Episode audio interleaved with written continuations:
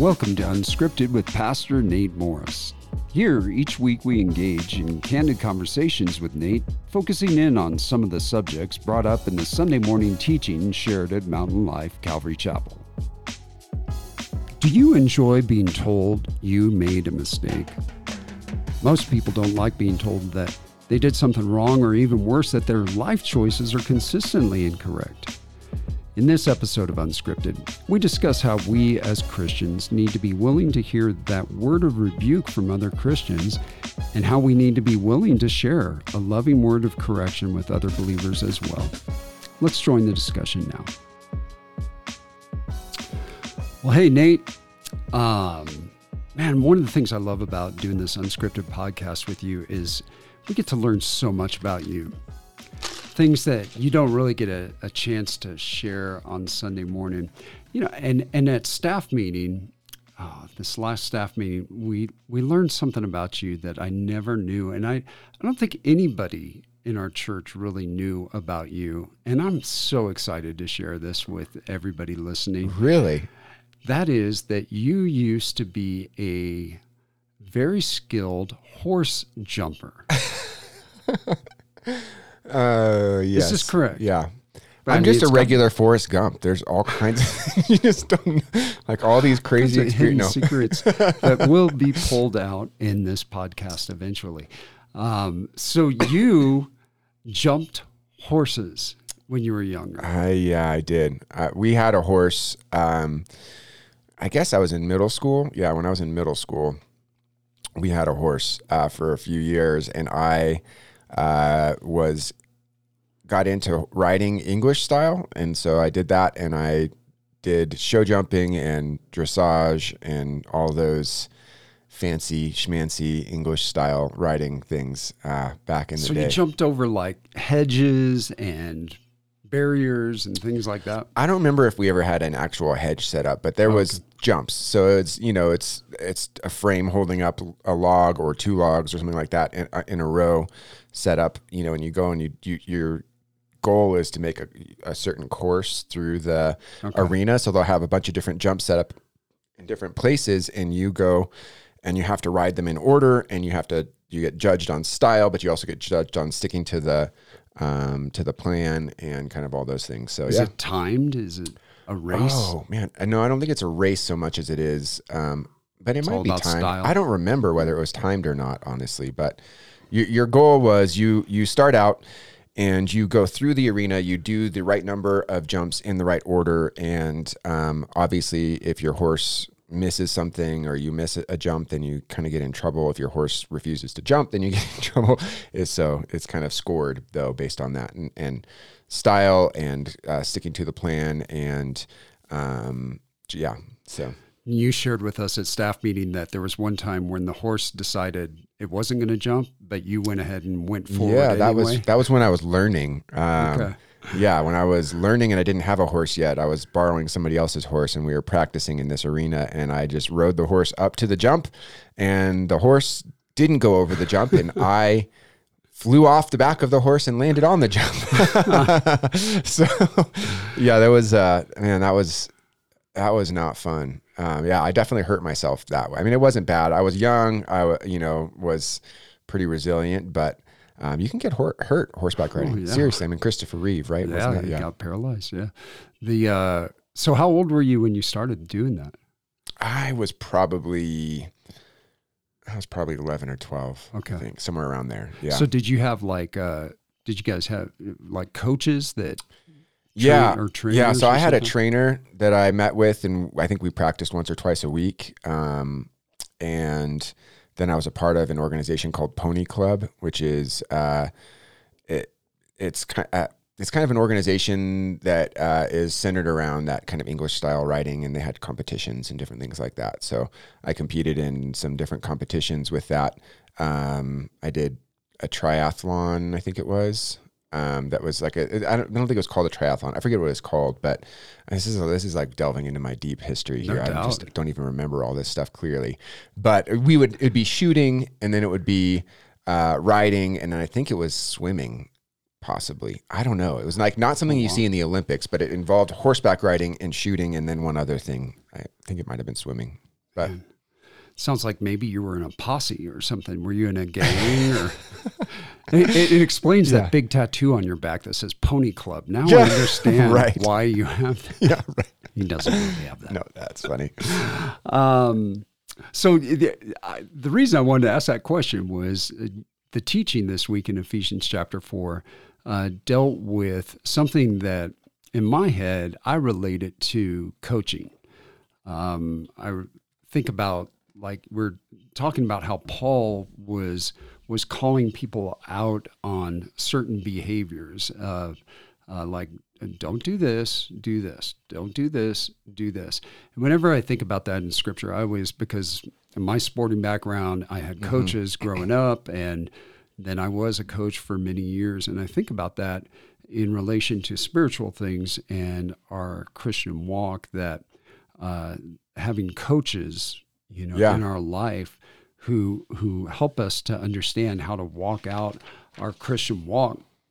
And so, you know, really, I guess the section that we're in, in in Ephesians four is really dealing a lot with how we live in community with each other, with with Right. other Christians. And and Paul, this past week, you you honed in on three really specific areas of accountability that we have with other Christians, and that's there was lying versus honesty, uh, sinful wrath versus righteous anger, and stealing versus giving.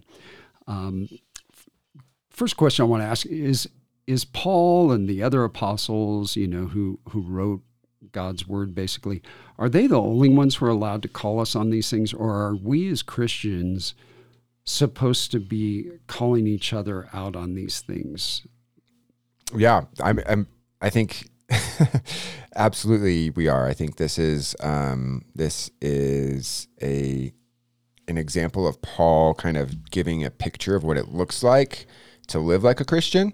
Um, but it's not just reserved for the you know high up leadership in the church to make sure to kind of help us walk in that. We're called to do that with each other, right? We're called to bear one another's burdens, as it says. So um, this is something that is for every believer in, in terms of um, coming alongside each other. And I think that's probably what's important to think about when you're talking about that kind of, you know, direction or coaching, if you will, um, is it- it's not so much a pointing out people's errors as it is helping to spur each other on in the right direction, you know, and really kind of um, like I mean, if you're like, if you use the example of coaching, if you're out there and you're a quarterback playing football, and your form is wrong when you're throwing the ball, you're not going to be as accurate and you're not going to be as timely. And so the coach is going to say, Hey, I don't want you to put your foot here. I want you to put it there. Mm. I don't want you to hold your arm like this. I want you to hold it like this. And then make sure you're grabbing the ball by the laces in this way,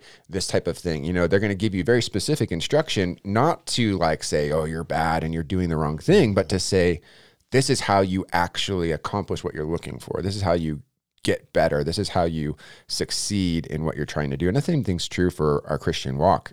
Um, so we're called to to come alongside each other in that way with grace and love and like just over the top, you know, love for each other, not in a judgmental sense, but in a hey, let's pursue the Lord together type of sense. Yeah. That I mean, I feel like that's one of the the biggest issues with people being involved in a church with Christians, you know, they like they believe in Jesus but they don't want to be involved in a church because they don't they feel like they're being judged or, you know, you hear that so often it seems like um what what are ways that what are practical ways that we can do this because it seems like the pendulum swings one way or the other Yeah. most often. It's like we don't we're, we shouldn't say anything to each other about behavior Yeah. Or you know becomes very judgmental and legalistic. How can we stay in that place of balance where um, we're able to speak to each other about these things without it being condemnation? Right. Yeah, I think it's really the spirit about which you're you're bringing something, um, and it is. It is. I mean, you see a pendulum, and and it's hard because we read scriptures like this, and then a lot of times, it, what comes to our mind is maybe people have had an experience with a a, a a bad experience with a church where they really were judgmental and condemning, um, versus encouraging and exhorting, and you know, if I'm stuck in a sin or something like that, condemnation is not what I need. You know, that's not that's not what a person needs when they're struggling. You don't you don't see somebody that broke their leg and go and say, "Stand up," you know, get it together. and I think that's probably the way that we need to think about approaching it. I talked a couple weeks ago about like you know coming onto the scene of an uh, like an accident, and uh, the the illustration I used then was a little bit different because I was talking about the person that's coming. You want them to be put together, right? Not not hurt themselves. But really, what it is, it's like you know sin is a disease that has infected us. And when we as believers are falling back into sin, it's like we're wounded, it's like we're hurt by that. And so the way that we should approach somebody when we see them caught in sin is as if we are the medic, the EMT coming onto the scene and here, help me, let me help you. Let me help you get yourself picked up. And we're not the one that's going to put them back together. We're not the doctor, you know we just get to transport them to the hospital to Jesus. You know, yeah. we just get to say, hey, let's go to Jesus. Let's go to Jesus. He's going to fix what's going on. He's going to help you with this. He's mm-hmm. going to help you overcome this. He's going to bring you healing. But our job is really just to be the EMT, the ambulance person coming in and saying, hey, I see this. Like I see right now, man, you have been, you know, caught in this thing and I can see it. And I just, I care about you and I love mm-hmm. you too much to let you stay there because it's going to end up hurting you in the end and then we point them towards Christ. The other, it's kind of like, uh, uh, speaking of ambulances and things, Chuck Smith used to give this illustration. Uh, he would say, you know, when you get to the scene of an accident, there's two types of of necessary people that arrive.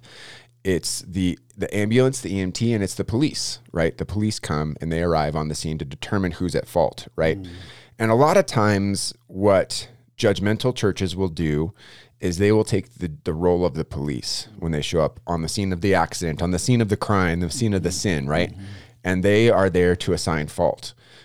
But the medic doesn't care who's did who did what. Yeah. you know, yeah. they don't care if it was a person that was drunk driving and hit somebody on the side of the road. If that person who was drunk is is um, injured, they're going to take care of them as well. Their job is not to assign fault or blame. Their job is to bring healing. Yeah. And that's the job of the church. Really, uh, God's job is to judge, and He is a much better judge than we are. And so our job is not to be those who are judging, but those who are helping and assisting. But I think sometimes people have taken that, well, judge not lest you be judged, and say, well, I can't point out anything. I shouldn't ever speak to somebody else about what they're going through. And that is not loving people. That, that's not, right. you might not be judging them, but you're also not the medic helping them either. Mm-hmm. Yeah. That's, uh, yeah, it would be like a, maybe a doctor discovering that a person has cancer and then saying, well, I don't want to tell them because I know that'll probably upset them, you know, and so I'm just going to ignore it and not tell them, you know, it's like, but mm-hmm. it's, it's hurting them and you're a doctor and you saw it and you yeah. should, if you care about the person at all, then you would let them know that something harmful is, is going on in them. Yeah. There's a, you know, you mentioned that. And I, I think sometimes, sometimes people go to the doctor and you know when you've got something serious going on sometimes the doctors can be pretty blunt mm-hmm. and they are blunt because they want you to understand the gravity of the situation yeah. right i mean yeah. you know firsthand what this is like i mean when you received your cancer diagnosis i'm sure it wasn't like a sit down you know kind of super cozy conversation right, it was right. probably had some bluntness to it yeah um, but it also pointed the path towards healing, right? Yeah. And so that's that's you know. And then another thing that happened in that the the doctor who initially told me uh, the diagnosis, I could tell his heart was breaking for me. Yeah, he was really sad. Uh, about what he had to share with me. And I, I wonder how that translates to us talking to each other about sin too. Like I could tell he cared about me. Yeah. He wasn't like happy to tell me about this. He yeah, wasn't yeah. being, uh, you know, like, oh, you've been really bad and you got cancer. you know, it wasn't judgmental. Right. It was, and I, I think that's probably a good word for us as well when we feel like God's calling us to speak to somebody about mm-hmm. an issue in their life that, you know, our heart would break for them, you know, to, to talk to them about this. So. And I think there's probably a way to, to evaluate ourselves in that moment. Um, because, you know, I've been a part of churches in the past that have been very legalistic and judgmental. Um, and I've seen many instances of that in my life. And usually, when that's the case, it's it, it it's not a, a, desire to see healing or restoration. It's a desire mm. to see law and order and justice, mm. right? And um, not that we shouldn't care about justice, not that we shouldn't care about the right thing, but if it's about the right thing more than it is about the person that is caught in that, then it's probably the wrong thing. Mm-hmm. Yeah, and that you know, judging a person versus versus judging their actions too, I think is important. You know, like that we don't. Um, look at somebody's actions and say that's who they are you know yeah. and like like jesus said that we shouldn't call people you fool yeah. know? but they may be doing something foolish right. but we don't judge the person and say you are a fool. Yeah. We just like what you did right. was was foolish. Um, on the the flip side of that i think too it's important for us as christians to um, to be open to that. I a verse that God smacked me upside the head with a few years ago is Psalm 141, verse 5. David writing says, Let the godly strike me. it will be a kindness. If they correct me, it is soothing medicine. Don't mm. let me refuse it. Yeah. How can we help ourselves stay in that place? Yeah. Like where we would even desire for somebody, another Christian, to come and and speak to me about my sin.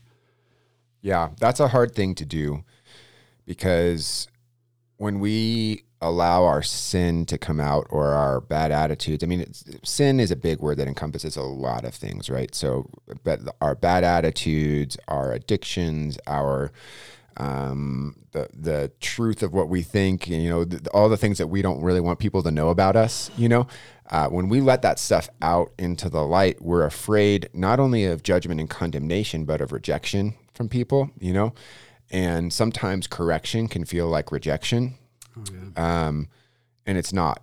Um, in fact, I mean, I, I shared on Sunday Proverbs twenty seven six, very similar to what you're what that verse was that you shared that says you can trust a friend who corrects you, right? But kisses from an enemy are nothing but lies. And so, um, honestly, when somebody's coming to you in loving correction, that is a sign that that person actually cares about you and is going to stick with you through the thing. I mean, so I, I, can just speak to in my own life the times where I've had something going on that I've been, uh, that I've had somebody come and really kind of correct me on at first your flesh rises up and you're like, oh, who are you to tell me? And then you're like, oh, I want to cover this up. And you're like, you know, all these different feelings you have. But when you really come down to it and think about what they're saying and accept the truth of it, if it is true, um, you see that they're coming to you in a spirit of love and because they care about you, not because they're judging you or condemning you.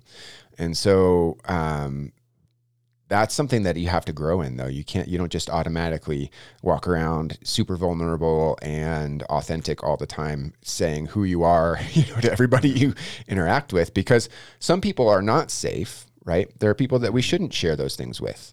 Um, there are struggles that we shouldn't share with the entire world right? Even the entire church.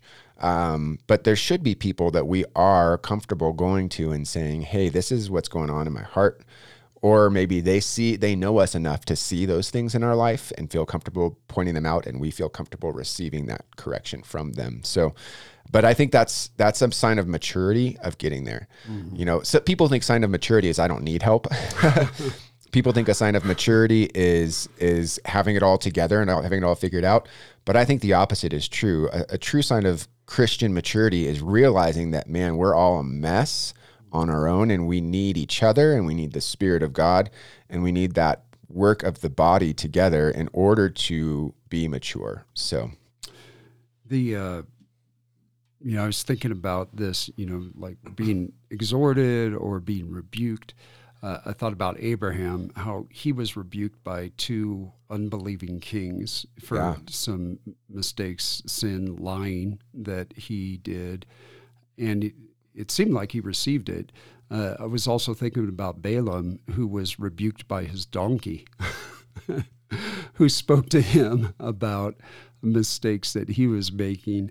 Um, should we be open to rebuke from people who aren't even believers? Like, um, you know, is that a healthy thing, or should we only listen to other believers?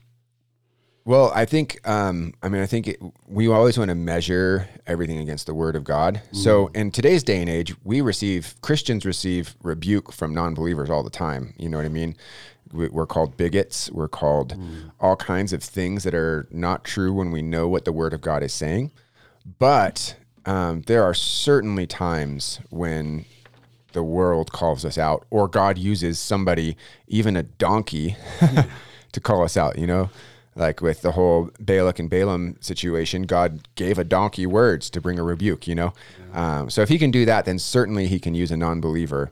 Um, but I do think we need to measure what's brought to us against the word of God. And so if somebody comes and says, well, you know, you're just being a bigot and you're not loving because you're standing for what the Bible actually says about mm. the word of mm. God, we should measure that against the word of God and say, am, are they right? Well, if they're not, then that's not true. But at the same time, somebody could come to you and say that, and it might not be the fact that you're right or wrong about what you're talking about as much as the way that you said it. Yeah. You know? Yeah. If you're out there name calling and bashing people who are caught up in a lifestyle that we know is sinful, that's not honoring God, mm-hmm. you know? And so you might get a rebuke from that from a non believer that is valid and just. Yeah.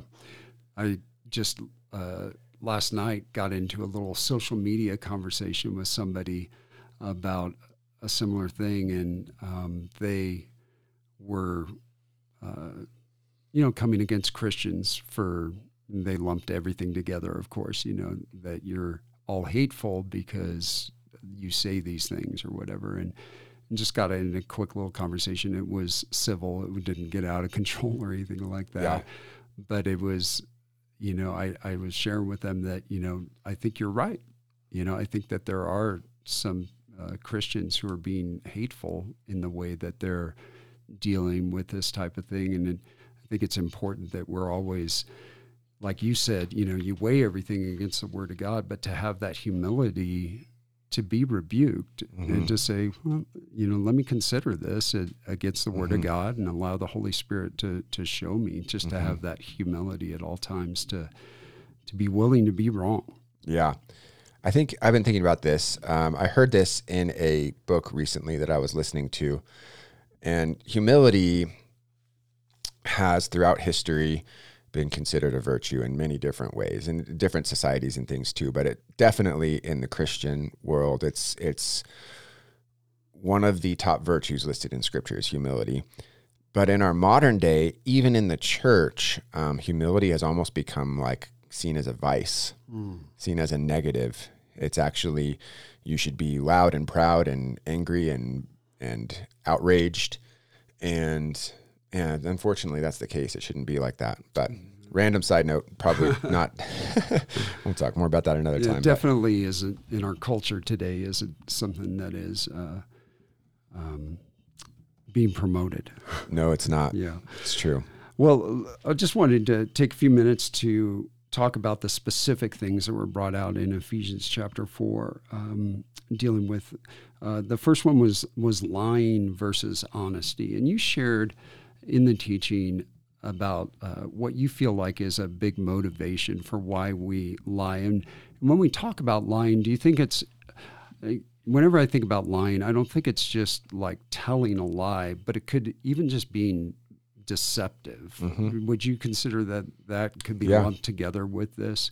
What what is it that causes us to be deceptive, to withhold truth that we know we should share, or just to tell a, a bold faced lie? Yeah, I think it's fear. Really, is what it is. I mean, it, it's there's many different things we might be afraid of, but the the thing that that keeps us from speaking the truth is fear of what someone's going to say or think or do in response to finding out that truth. So we cover things up. I mean, like we all do it in different ways, you know. Um, sometimes it's just because I just don't want to talk to this person about this because I don't want them to know and I don't want them to think different of me. And um, I think fear really drives that. Yeah. yeah, I thought that was a really uh, good insight that that if we just you know I just stopped and thought about it like yeah that that's the motivator to mm-hmm. to not tell the truth so often. So in light of that then what what is it that we should keep in mind to help us be more honest? Like what what would help us alleviate that fear or whatever that motivates dishonesty? Yeah i it's really i mean it's first john you know s- speaks to this and says um, there is no fear in love but perfect love casts out fear that really it's resting in the love of god and knowing the the love of god and being confident not in yourself mm. but in god's value on you and so that even when you know what you've done or that thing that you think other people might judge you about it's being confident enough in god's love for you to say mm. I can be honest about this. Yeah, and then like even thinking as you say that the that his plan for us is the best thing for us. I think like even yeah. just going in for a job interview and mm-hmm. trying to you know portray yourself as as better than you actually are, and right. even being dishonest in some things, you know, to try and get that job, yeah. rather than just being honest and saying if they don't give me the job, then that's not God's will for me. But yeah. just being confident in His his will and his power and his control and leading in your life. Yeah. I heard a definition of sin recently, and I, I can't remember who the quote is attributed to, but it is somebody made this. This isn't this isn't a Nateism, uh, but they said sin is an unwillingness to trust that what God wants for me is only my deepest happiness. Hmm. And I thought that was really true. Like, it's not what, what I think is my deepest happiness, right. but what He knows is my deepest happiness. Yeah. That's what God wants for me. And sin is saying to God, I don't believe that. Yeah. And so I'm going to pursue happiness my own way. take control. And, yeah. Yeah. And so, and that's, that's, that's lying. That's every form of sin, really. It's like, oh, I don't really trust that God is actually looking out for my deepest happiness. And so I don't trust that. And so I'm going to do this instead. Yeah. That's, uh, I think most parents understand that really well. you know, can yeah. you know that their kids don't always trust them and what they're doing is mm-hmm. is the best thing for them. Yeah. Um, the the other one was sinful wrath versus righteous anger, and I kind of mm-hmm. added some words there to kind of yeah. categorize these things. But how can we know the difference between those two? Just like a sinful type of anger or wrath, or a, a righteous anger that you spoke about. Yeah, I think that anger is something that it's it's hard to um, it's hard to really quantify the way that it should work um, when it comes to, to anger in our current language and model of doing things. Um, there are times when it is appropriate and right to be angry about something. We should be angry about injustice. We should be angry about um, the loss of a life. We should be angry about abuse or spiritual or sexual abuse. We should be angry about these things. They should cause us to have an anger in our hearts, but it's not an anger that is wrathful, like you said. It's not an anger that is bitter and vindictive mm. and spiteful. It's not an anger that thrashes about. It's not an anger that um, just loses it and goes off off the handle, flies out of control. That's not the type of anger that we're talking about. Even when Jesus went in and flipped over the temple tables of the money changers and stuff, we get this picture of him just kind of raging about.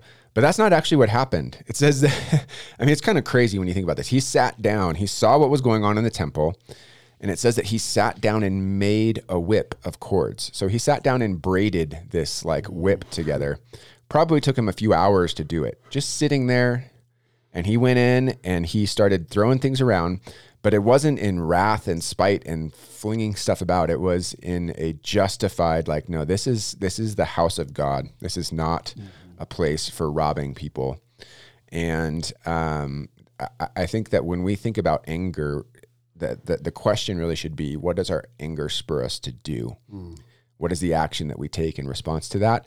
And that will probably determine what uh, whether our anger was righteous or not. We can be really angry about something that we might be right on, but if we don't respond and do the right thing with that anger, then we're in sin. Yeah, that's what the the verse there or the the statement was.